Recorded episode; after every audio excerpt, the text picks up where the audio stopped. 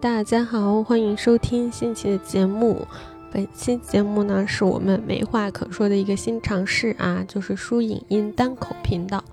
主要是因为本人本主播沈思雨是书影音重度依赖者，然后每个月可能会听很多很多的歌呀，然后看很多电影、电视剧、综艺，读很多小说，然后对书影音这个东西啊，其实挺有表达欲的，但是我真的觉得拉着别人一起看同一部电影，然后一起读同一部小说，其实非常困难。之后你还要逼迫人家跟你一起准备一个小时以上的那种长节目，工作量确实是非常大。而且我感觉从过往的节目里面，听众朋友们应该也能感觉出来，我们是没有逐字稿这个东西的。所以呢，这个节目就是主要分享一下我的书影音 reaction， 然后是一个有大纲、有一个近乎于逐字稿东西的一期节目，所以它就是准备的比较充分，听起来也比较流畅吧，希望可以是如此。嗯，然后很多书影音分享呢，它不一定是那种好片分享或者好书分享，可能只是分享一下我本人的那种阅读感受或者观影感受，分享自己很有表达欲的那种作品，那么也就是有可能会是那种烂到让我有表达欲的作品，所以大家就敬请期待一下吧。之后还有一个 P S 要跟大家说，就是这个书影音肯定我们中文频道嘛，就会聊很多中文院线片，但是众所周知本人现在在北美，所以很多大火的院线中文电影不一定能趁着那个热乎劲儿发，所以大家如果想听的话可能就要有一些延迟。比如说之前暑假的时候，在国内院线大火的《封神》，那在北美这一边就是硬生生的拖到了十一左右才在纽约的电影院上映，所以我们当时也是几乎是在国庆档录了这个暑期档的作品。所以如果大家是想听很多国内的院线片呀，可能就要忍受一下本主播的这个小小延迟，除非那一阵子主播正好在国内。嗯，那我们就直接步入正题吧，聊今天的这个第一部要分享的影视作品。嗯，而且本期节目呢，就是一部稍微我觉得有一点烂的电影，它名字叫《拯救嫌疑人》。《拯救嫌疑人》是我们现在国内院线应该仍旧还在院线放映的一部电影吧。我最开始对这个电影并没有任何兴趣，甚至没有关注这个电影，是直到就是我后来在那个微博上面刷微博，看到很多的公众号还有影评号还有周围各种关注的人吧，都说那个张小斐就是这部电影的主演啊，有一股姐味儿，让我就很好奇姐味儿到底是什么味儿啊。因为张小斐之前在我的眼里就是一股妈味儿，就因为他在那个《你好，李焕英》的形象实在是太深入人心了嘛，所以我这次呢就去电影院看，就是去看一看，到底要看看这个张小斐到底这个姐味儿姐在哪里。所以我就是去电影院看了这个电影《拯救嫌疑人》。首先先给大家介绍一下这个影片的基本信息吧。拯救嫌疑人的导演呢是张默，这里呢就是有一个小八卦，她是张艺谋的女儿哈，然后也是本人的校友 N Y U 的毕业生，听说她是拿到了李安导演的推荐信，在咱 N Y U 读的编剧导演的研究生学位。李安呢应该也是在 N Y U 的电影学院，就是 T 市读过书，所以李安和张默都是我们 N Y U 的校友啦。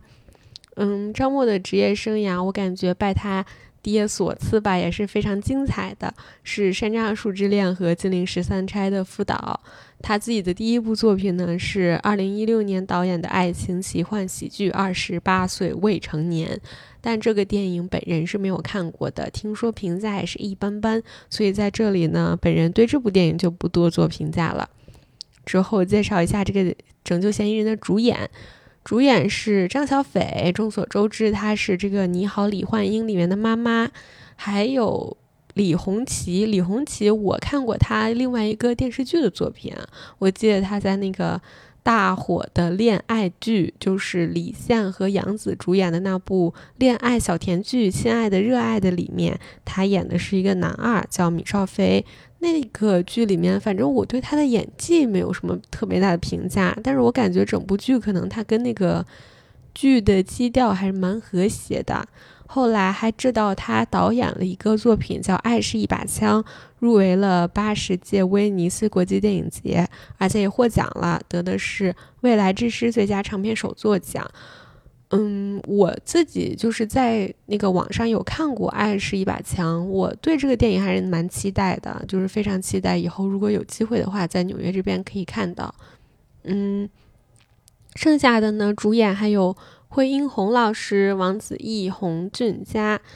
嗯，惠英红我们就不多做介绍了。王子异，我真的说实话，对王子异这次的这个出演还是挺惊讶的，就不是贬义的惊讶，也不是褒义的惊讶，是一种中性的、单纯的惊讶。嗯，在我的印象里吧，王子异还是那个《偶像练习生》里面的那个男团出道选手呢。嗯，我现在还记得王子异当时在《偶像练习生》里面自我介绍啊，就大家好，我是简单快乐王子异。他还有一个那种非常 fancy 很浮夸的一个手势，那个手势我当时还认真学习了好久，至今也没有学会。 OK， 那我们这个就是主演介绍哈。嗯，简单说一下票房，票房应该是已经破了四亿，所以他总票房成绩四亿，感觉也是一个还不错的成绩咯。下面呢就是要涉及严重的剧透，因为要跟大家介绍一下剧情，再加上它是一个有一些些悬疑呃类型元素的类型片，所以如果没有看过这部电影的朋友们，听到这里建议大家跳过，或者说直接关掉，看完了之后再来听。嗯，主要剧情呢就是由张小斐主演的这个金牌女律师陈志琪，她的女儿恩恩在学校组织的亲子运动会中神秘失踪了。咱陈志琪作为法律人呢，也是第一时间就报了警，但是在报警之后的同时，她接到了绑匪的电话。绑匪说要陈志琪为一位死刑犯做无罪辩护，犯人活女儿活，犯人死女儿死。绑匪还要求这个陈志琪不能将女儿被绑架的这个事情告诉任何人，否则恩恩就要受到生命威胁。而这位死刑犯经过这个陈志琪的调查呢，他就发现名叫丹温特查，他的二审将在五天后开庭。无奈之下，陈志琪找到了学生时代的好友金志雄，也就是这个李红旗主演的。金志雄联合开展了调查，在这个搜寻过程中呢，他们就发现丹温涉嫌的是一场奸杀案，死者名叫梁新婉，同时梁新婉有一名长期交往的男朋友叫纳吉。陈志琪就觉得说啊，这个纳吉可能才是杀人真凶，就这个陈志琪觉得啊，那个梁新婉长期遭受了男友纳吉的家暴和精神控制，所以陈志琪开始寻找这个纳吉作为凶手的可能性。而且陈志琪代理辩护的这个死刑犯丹温，他也说当时在案发现场可能还有第三个人。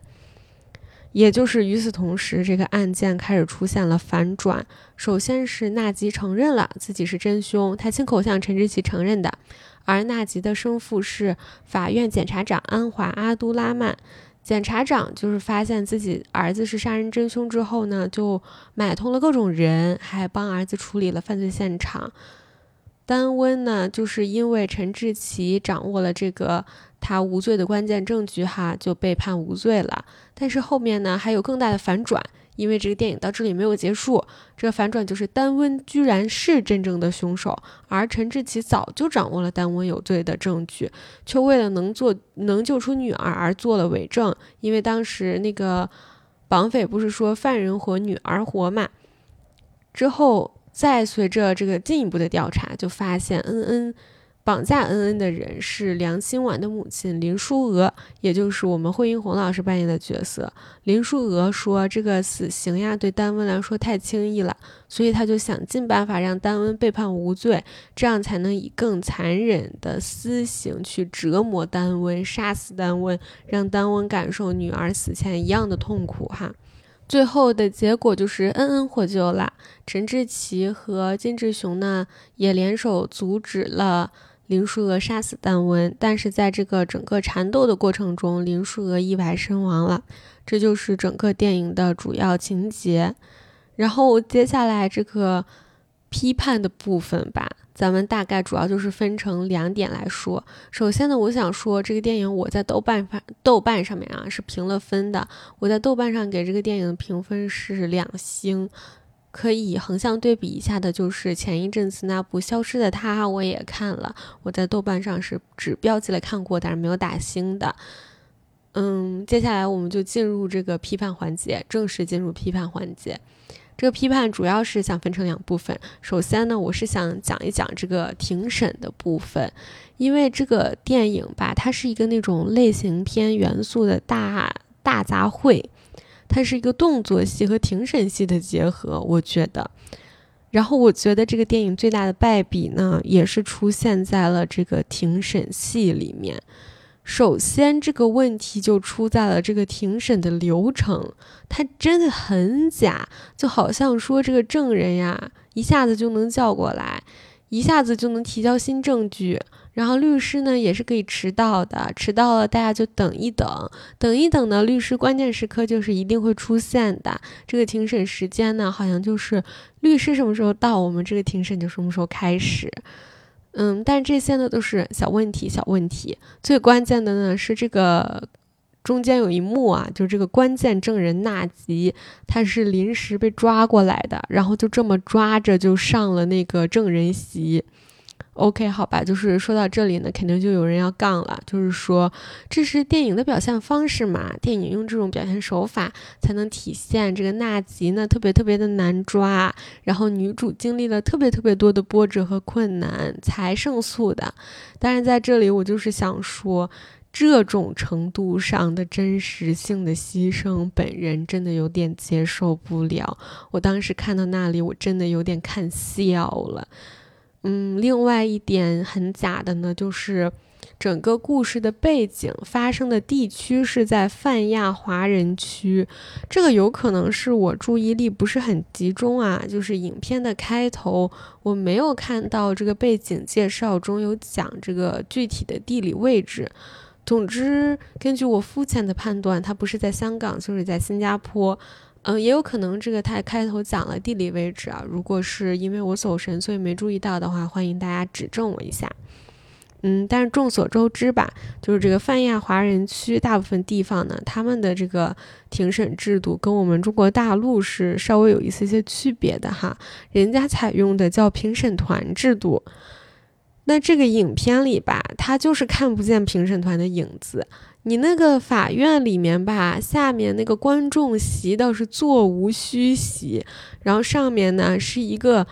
说着华语的律师和两个外国人，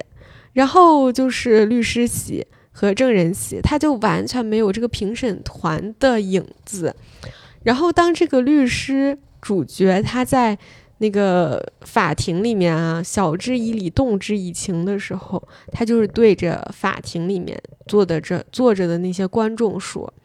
就也是在对着我们荧幕前的观众说嘛，这我感觉就让人非常的出戏。就我作为这个影院的观众啊，从那些晓之以理动之以情的演讲片段里吧，就非常明显能感受到这个导演要说服的是我，说服的是电视机前大荧幕前的观众，而不是在这个情景里这个情景里的律师他要说服评审团和法官。所以在此基础上呢，整个庭审戏里面所有人的表演都是畸形的，因为他并没有抱着说要说服这个评审团的目的去讲整个事情，他抱着的是说要给观众朋友们，电视机前的观众朋友们输出一种价值观，所以才演的这整个戏，就会让我觉得整个庭审的戏都非常的畸形。最让人震惊的一场对手戏吧，就是举个例子嘛，就是这个陈志奇他在法庭上逼问那个关键证人，这个证人呢也是本案的嫌疑人丹温特查，就是他呢把这个嫌疑人拉上了证人席，他在这个上面逼问的时候呢，我知道哈，他是为了制造出一种非常紧张和那种压迫的感觉嘛，一来一回的问答，然后让我们觉得说非常的紧张，非常的声嘶力竭，非常的刺激。但是这个问答呀，简直就是像在嘶吼。跟这个另外一个证人纳吉的这个对手戏啊，也是这样的，就是用一种嘶吼式的演技来向观众传达一种很强烈的感情和非常紧张的效果。就完全没有一种律师的感觉哈，就是没有律师我们想象中那种四两拨千斤的感觉，它是一种互相对吼，有一种那个在菜市场看两个人互相对喷，但是他们是高技巧的对喷，穿着西装革履用逻辑对喷的对喷。然后这个电影呀，就起到了有一种非常非常相反的效果。我不会觉得这个很紧张，也不会觉得很压迫，我只会觉得很不真实，很好笑。然后另外一个很悬浮的那一幕呢，就是这个嫌疑人丹温特查他在作为证人出席的时候，出席证人席的时候，这个律师陈志奇呢，就问他一个问题，说让你回答你有没有杀人，你到底有没有杀人？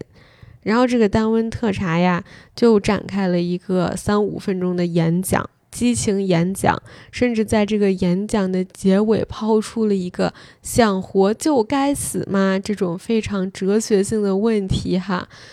更可笑的就是在这个二审判决即将给出的那一个瞬间， literally 就是那个法官拿起他的小锤子，但是马上就要锤下去却还没锤下去的那个瞬间，律师陈志奇来了一句说，哥你等等，我还有话要讲。然后这个姐呢，她就开始在那个法庭上面播起了 P P T，这个 P P T 每一页呀，就是在说这个死者生前过着多么一种单纯、阳光、积极向上的正能量的生活，然后他的死呢，又是何其无辜，这个死者的母亲也是何其无辜，因为当时死者的母亲啊，就在这个下面坐着。然后呢，又讲到说这个网络的舆论呀，何其可怕，之前对这个梁心婉种种的恶意的揣测，说她是援交小姐，跟多个男人发生过关系，这些死者已经死后的舆论就让梁心婉作为死者死了两次，甚至就是最后还上了一个价值哈，说你我都有可能成为这个死了两次的人。就这一番演讲呀，可以说跟这个庭审是毫无关系，因为这个判决已经要出来了，法院已经有这个决定了，你这一个 P P T 这几分钟的演讲一讲，不会改变任何判决的结果，它就是跟案情完全无关的事情。更何况这个庭审上面是绝对不可能出现这种法官都要宣布判决啦，然后律师说你先等等，你别讲，我还没讲完这种状况的，就在现实生活里哈，这是完全不可能出现的。所以只能说这个庭审环节的剧情设计非常的悬浮。而为什么这个导演和编剧要设计这么一出 P P T 激情演讲呢？就是为了告诉这个观众们，告诉这个荧幕前的观众们说 OK， 我们现在要上价值了，这是我们的价值观。我们价值观是什么呢？就是不能污蔑任何一个受害了的女性，我们不能要求完美受害人啊、呃！社会上的舆论实在是太可怕了，媒体也是没有良心的，这些东西这些舆论都让一个活生生的人死了之后又死了一次，达到了一种是真实意义上的死亡和社会意义上的死亡。我感觉这种价值观的输出啊，非常的生硬，就咱们理解大陆有很多的电影它需要有一个这种上价值的片段嘛，但是这一段太生硬了，接受不了。接下来呢，我们还要讲一讲我想要批判的另外一个大点，就是亲情。因为亲情呢，应该是本片一个非常大的主题。这个影片它主要就是细致的描述了亲情嘛，它描述了三段亲情，一段是这个律师陈志奇和女儿恩恩的母女关系，另外一个呢是受害者梁新婉和母亲林淑娥的母女关系，还有浅浅的浅浅的描述了一下这个杀人凶手，嗯、呃，大家觉着的。之前的杀人凶手纳吉和这个安华阿都拉曼的父子关系，这三段亲情关系啊，可能我觉得我猜导演和编剧是想通过他们去分别阐释这个父母为了自己的孩子到底可以做出一个什么程度的牺牲。导演就是想说我们父母为了孩子什么都可以做的，因为孩子就是我们的命运，孩子是最重要的，是我们在这个世界上最重要的人。我们就把这三段亲情关系分开来一个一个讲吧。首先呢，就是这个陈志奇嘛，陈志奇和他的女儿恩恩，我们非常明确的能看出来这个母女亲情的一点呢，就是陈志奇他是一个为了女儿做伪证的律师，他最开始的时候说自己是一个非常正直非常善良的律师，但是最后他为女儿做了伪证。就是电影这个一开头哈、啊，陈志奇华丽胜诉，这是电影开头的一个场景，就是那种女律师踩着高跟鞋趾高气昂，然后华丽胜诉。之后这个电影紧接着的一幕呢，就是这个对方辩友，就这个检察检察官哈，就说嗯、呃，你这个常在河边走，哪有不湿鞋呀？你天天给这些就是快要判死刑的人做辩护，无罪辩护，你总有翻车的时候。然后他就跟这个对方辩友说，我呢从不给真正有罪的人做辩护律师，就证明哈他是一个正义感非常强，有职业道德，不是说给我钱我就干活的那种正义的律师。然后他呢跟后面影片的后面就形成了一个互文，就是后面呢当这个陈志奇找到了关键证物，以为他是找到了这个纳吉杀死死者的关键证物，但实际上这个证物反而确认了丹温就是真凶的时候，陈志奇选择了隐瞒这个证据，继续为这个杀人真凶做无罪辩护，就是因为当时绑匪说的那句话，丹温死女儿死，丹温活女儿活。陈志奇为了能让女儿活，可以做到违反自己的职业原则的地步，这就是影片开头为观众们埋下的一个小伏笔，然后在影片后来揭晓了。由此也可以证明，就是说这个女儿恩恩在陈志奇的眼里是非常非常重要的人。除此之外呢，电影对于这个母女关系的描述，还有这个电影开场的地方呢，陈志奇和女儿恩恩一起洗澡，然后陈志奇在填一个家校通，就就是这个学校给家长的这种调查问卷哈，其中有一个问题呢，就是学校问说你对于孩子的陪伴时长每周到底是多少呀？然后陈志奇就在这个家校通上面写说，时间不等于高效陪伴。之后这个镜头一转呢，就给了一段这个母女洗泡泡浴的这种温馨互动场面。我个人觉得哈，这个镜头的意图是为了展现所谓的事业女性如何平衡工作与家庭的这个话题，但说实话，这一段让我感觉很尴尬。一方面呢是这个台词，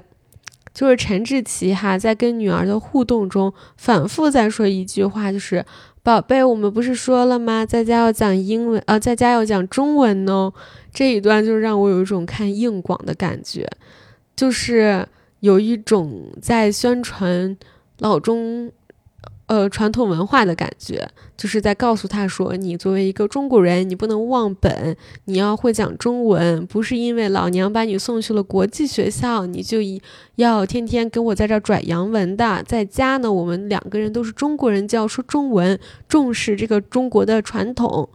就是有一种这种生硬植入填鸭的感觉。我觉得这个呢，你可以说我是多想了，但是另外一方面就是这一场戏的镜头语言，我觉得呢，你可以通过拍这个母女一起洗澡，展现母女之间的关系非常的亲密，非常的好。但是重点在于你到底要怎么拍。那这个导演是怎么拍的呢？就是这个陈志奇，他从浴缸里伸出了自己又长又白又美的美腿，然后跟女儿说，你看妈妈腿多长啊。然后之后他们两个人呢就一起开始比腿长。我个人觉得这个镜头非常有男性凝视的意味，我当时看到这个镜头非常的不舒适，就是之前在浴缸里打闹嬉戏的对话不能够展现亲子的关系吗？为什么还要再加一个这个镜头呀？我就很迷惑哈。当然他们不是说我硬 Q 到这个腿长的这个事情的，是前文这个女儿她要求妈妈去参加那个亲子运动会的接力跑比赛，然后他们才聊到就是说啊，妈妈腿这么长，妈妈一定能跑第一，妈妈肯定去给你参加亲子运动会，就是他们是有一个前后文的。但是这一幕的镜头语言，这个导演到底是如何用他的镜头去拍那条腿，去拍一个女人的腿，去拍一个女人洗澡的画面，这一幕的镜头语言，我只能说，虽然这个镜头里没有男人，但好像真的有一个隐形的男人一样。另外呢，就是关于这个主演张小斐演的这个陈志奇作为妈妈哈，我还想再讲一个题外话，就是同样关于母女关系，张小斐最出圈的电影就是他主演的另一部国产电影《你好，李焕英》，在关于母女关系的刻画上，我个人就感觉反而是真实了很多嘛。虽然我觉得就是说，并不是说这个《你好，李焕英》这个电影哈，它就是一个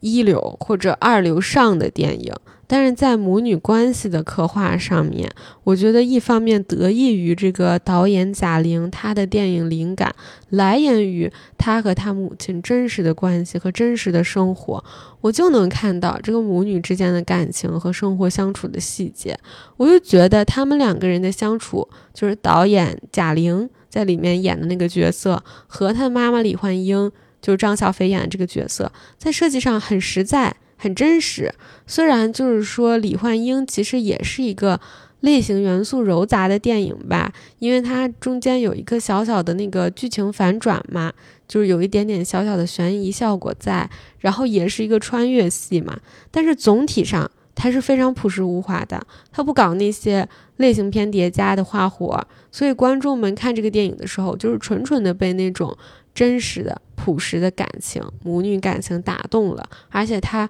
非常有那个年代的年代特色。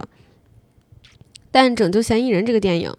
它同样是刻画母女关系，但是它在母女关系上的刻画呢也很扁平，而且能感觉出来创作团队有一种既要又要的感觉，就是我又要警匪片追车嗯、呃武打这种刺激的场面，刺激的效果，我也要这种悬疑片一波三折的剧情，然后我还要一个真诚的打动人的亲子关系。那这些整个类型元素叠加在一起，再加上张小斐的演技，我只能说确实是有点平平无奇。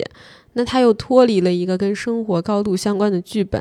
那这种就让我感觉是让这个电影糟上更糟，没有让我觉得张小斐在这个电影里面妈味十足。而且张小斐作为一个嗯，这在这个电影里面演的这个是一个精英律师嘛，也没有一种在职场上面很有职场气质火力全开，大家所谓的那种御姐姐味十足的感觉，我其实并没有看到。反而我在这个电影里面，张小斐在这个庭审啊，包括她在职业化的场景里面的那些比较展现律师职业化风格的这种这些戏份里面，我都迫不得已，我觉得我也得带入一个袁泉的脸。我觉得袁泉演这些职场精英女人的戏，表现一定是会比张小斐在这个电影里面表现好的。当然就是我就是说啊，这个不不光是这个主角演技的问题吧，因为这个剧本确实也是个烂本子，所以呢就是我觉得各方面的原因都有吧。我在这一方面啊，就是既没感受到这个陈志奇姐味十足，也没感受到这个陈志奇妈味十足。然后我们再说一下另外这两对亲子关系哈，简单说一下。首先就是这个林淑娥和梁心婉的母女关系，这一段母女关系哈，基本上是通过母亲林淑娥的复仇来刻画的。这个电影的前半部分，在我们观众朋友们还不知道绑匪就是林淑娥本人的时候，林淑娥就提到过一句话，就是说杀我女儿的人，我只要跟他对视一眼我就能认出来。所以林淑娥从头至尾非常坚定地认为丹温就是杀人凶手，然后他设计了整场绑架案，为的就是让丹温死的折磨，死的痛苦，死的能跟女儿一样凄惨，感受到死之前的那种巨大的恐惧。除此之外呢，就这个女儿梁心婉对母亲的感情，导演也是想告诉观众，她对母亲的感情也是很深的，这不是母亲对女儿的单箭头，是他们是双向奔赴。比如说这个女儿她在遇害的前一秒，她最后的一通电话没有打给别人，是打给母亲的。林淑娥也是因此才确定了真凶就是丹温。在这段母女关系中哈，让我觉得扁平的就是这个看似深刻但其实非常扁平的人物关系刻画。就比如说导演急切地想要告诉观众们说，这个母女的关系是多么的亲密，母亲要不顾一切地为女儿复仇，就是冒上要犯法的这种代价嘛，她绑架了别人也要替女儿复仇。那这么亲密的母女关系，好像这个母亲在之前她并不知道自己女儿有一个男朋友，而且她的男朋友还是一个家暴男，是一个有精神控制倾向，脑子不太正常的一个男的。那好像这个妈妈完全不知道她的女儿有这样一个不正常的男朋友。而且在林淑娥中间有一个剧情里面哈，就是她展示关于女儿的相册，在这个相册里面也没有任何跟有关男朋友在一起的形象。而且之前的剧情有提到过，说在这个长期家暴的男友的控制下，女儿梁心婉的脖子上和脸上其实都有伤痕。那么难道这个母亲，她作为一个这么爱女儿的母亲，她没有注意到过吗？没有问过吗？为什么在别人问起的时候，她完全就没有提到说有过纳吉这个人？哦 OK 你可以解释说是因为母亲早早就确定了说丹温是杀人凶手，所以他就完全没有怀疑过纳吉杀过人。但是就是我从这个电影里面感受不到他们母女之前相处的细节，感受不到这个母亲对于这个女儿之前的生活上面的种种关心，我也感受不到这个女儿对这个母亲的种种依赖。你不能说我只通过死前的那一通电话就展现出来，就告诉观众说他们两个人是关系特别好的母女，这些我都非常的不满意。然后另外一对就是这个父子关系，我觉得就更不必多说了。就是这个通过剧情我们唯一可以得知的呢，就是纳吉是检察长的私生子，然后纳吉的母亲呢是在纳吉面前自杀的。所以说我感觉这个情感浓度是非常强的。纳吉对于他的父亲就是这个检察长应该算是爱恨交织呀。所以纳吉对于母亲的感情是什么？他跟他母亲相处的细节哪里能体现？他有没有人生中一刻怀疑过他母亲的自杀跟他父亲有关呢？他有没有想过他的父亲让他的母亲在婚姻里不不开心不快乐，所以才自杀了？那如果抱着这种想法，这个纳吉平时又是如何跟父亲相处的呢？我们作为观众通通都看不到，唯一能看到一点就是纳吉碰上麻烦了，然后他找了一个摆平事情的爹，然后这个爹他就二话不说去给纳吉收拾了案发现场，去帮纳吉买通了一一路的人。他作为一个私生子，纳吉作为这个爹的私生子，这个爹为他做了如此多的事情，冒上了整个的职业生涯。我觉得其实非常的不合理，而且我看不到这两个人之间的情感浓度，他们之前相处的情感厚度，所以我觉得这两对母女关系和父子关系的刻画都是非常扁平的，让我从现有的情节中感受不到他们之前的关系相处积攒下来的情感厚度。然后从这三对亲情关系中吧，我还有一个想要衍生出来稍微跟大家探讨一下的点，就是我们这个国产影视作品里面的亲情元素。我觉得我们国产影视作品里面亲情元素有一个非常大的通病，就是它默认了亲情是天生的。正因为就是这个亲情是天生的，是天然的，所以当影视作品展示，比如说家长为了孩子去造假，为了孩子去突破道德底线，甚至去杀人的时候，创作者们好像默认了这些不需要原因。我感觉这个是有问题的，就是亲情不是天生的，亲子关系是。为什么这么说呢？亲子关系是由你血缘决定的，我是你爹，我是你妈，我生了你，我们之间去检测那个 D N A， 那个报告上面会写说 百分之九十九点九九九九 的相似，那么就证明说我们有这个亲子关系，而在关系之中产生的情感是需要日积月累的相处累积出来的。所以说导演们好像默认了亲情和亲子关系是一回事儿，那他就不需要让观众们去了解这对母女也好，父子也好，父女也好 whatever 之间，亲人之间相处的过往细节，因为他们觉得亲情和亲子关系是一样的东西。好像就是因为我们每个人都有爹有妈，所以了解这一对特定的影视作品中特定的这个亲情的关系，亲情的情感就是不必要的，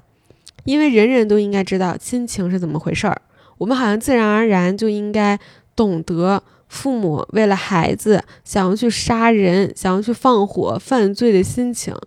但我感觉很奇怪呀，就是你你去类比这个世界上任何一种其他的情感，就比如说我们拍爱情片的时候，如果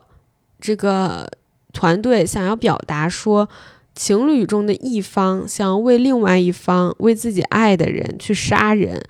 那这个制作团队往往就要在影片中跟大家解释说，这对情侣他们之间相爱有多深，他们之间相处的细节，走过了怎么样的路，怎么样的艰辛，怎么样几年之间互相的陪伴和理解，让观众觉得说 OK， 所以这个人他现在想要为了他的爱人去杀人非常合理。那就比如说我们前几年大火的那个电视剧《想见你》，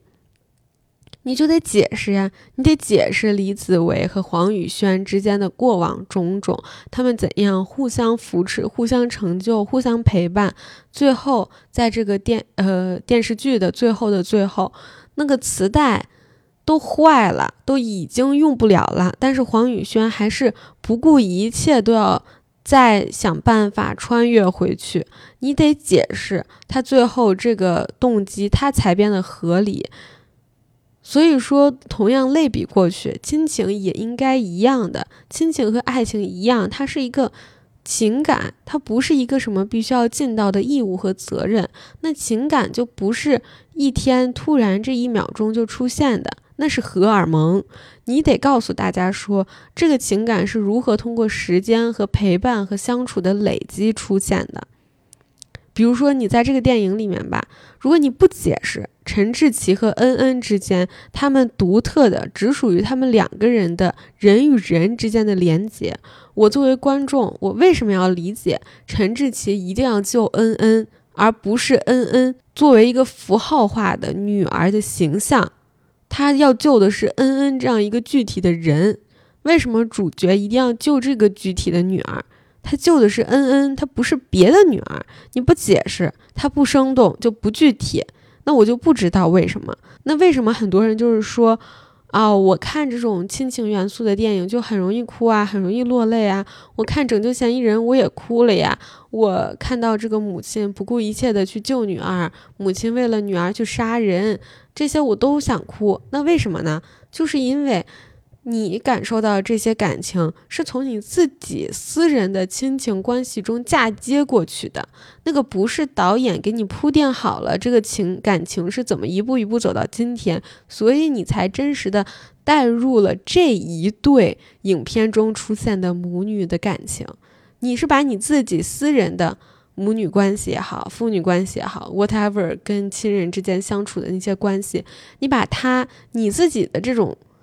过往种种嫁接进去了，等于说你替导演去补了那个原本应该由导演设计的剧情里面去补的那个白。所以我在这个亲情关系上面，我真的说实话对大部分的国产影视剧都是非常不满意的。你反观最近的这个嗯，很多电影博主哈都推荐了今年的戛纳金棕榈的获奖影片《坠楼的死亡剖析》。在这个电影里面，它也是一个亲情和庭审元素糅杂的这两个主题。那在这两个主题上，这个电影就处理的非常非常的细腻，远远比《拯救嫌疑人》要好太多太多。就这个电影，我们在聊那个纽约国际电影节的那一期节目里面已经讲过了哈，所以其他的我就不再过多赘述了。我只只聊跟这个《拯救嫌疑人》能对比起来看的这个庭审和亲情的这两个点。你对比一下，你就能发现说，坠楼死亡剖析它是怎么做的呢？它就是在围绕这两个事情反复的讲，一个是这个丈夫的意外死亡，另外一个是之前发生在这个家庭孩子身上的意外的失明事故。那通过这两件事情，我们就能看出来这三个人这三个独特的人，他们的家庭内部有关于婚姻和亲子关系的独特性。我们能看出来说，这两件事情是发生在这个家庭里面独属于他们家庭的，那就承载了这个家庭上面感情相处的细节和厚度。那《拯救嫌疑人》这个电影它能不能找出这种点呢？我其实是觉得有机会的哈。就比如说中间有一个点，我觉得就可以很好的去发掘发掘，就是这个陈志奇他在影片中反复的提到说，他特别爱他的女儿，而他这辈子作为律师打过最有成就感的官司就是抢到了女儿的抚养权。他也提到了说，他在跟前夫离婚的时候抢这个女儿的抚养权，因为这个离婚整个的事情闹得很不愉快。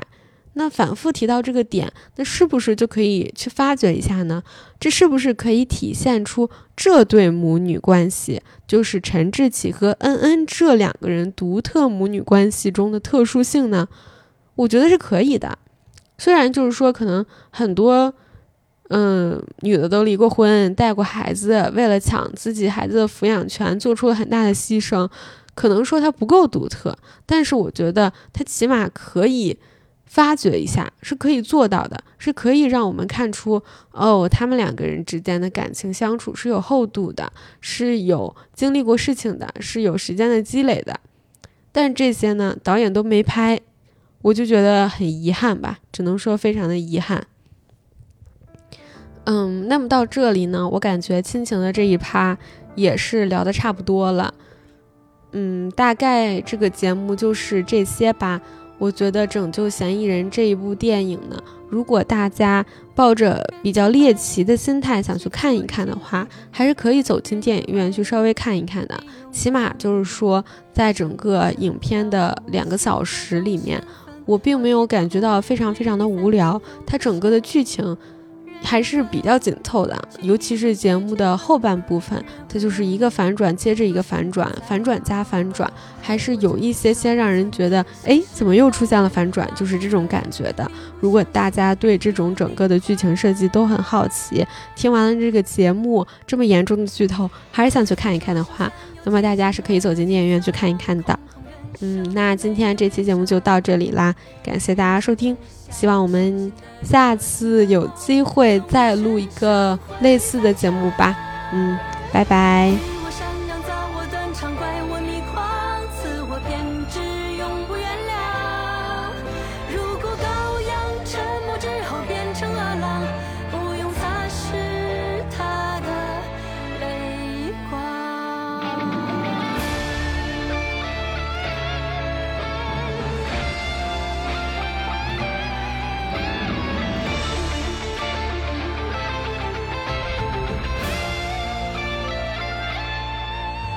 伤痕多可怜的慧根，这柔顺也天真的残忍，爱我者终于知道我是灰烬，在地狱也会想要一个吻。自从出生山有几层，河有几层，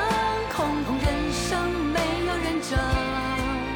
冰山之下痴心的等，恶心的梦，总有神圣回忆赞成。善良造我断肠，怪我迷狂，赐我偏执，永不原谅。如果羔羊沉默之后变成恶狼，不用擦拭它的泪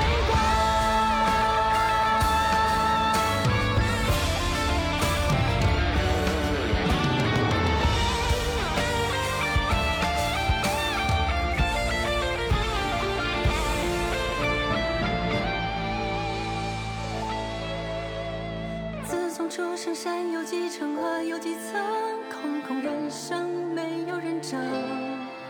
冰山之下痴心的等，恶心的梦，总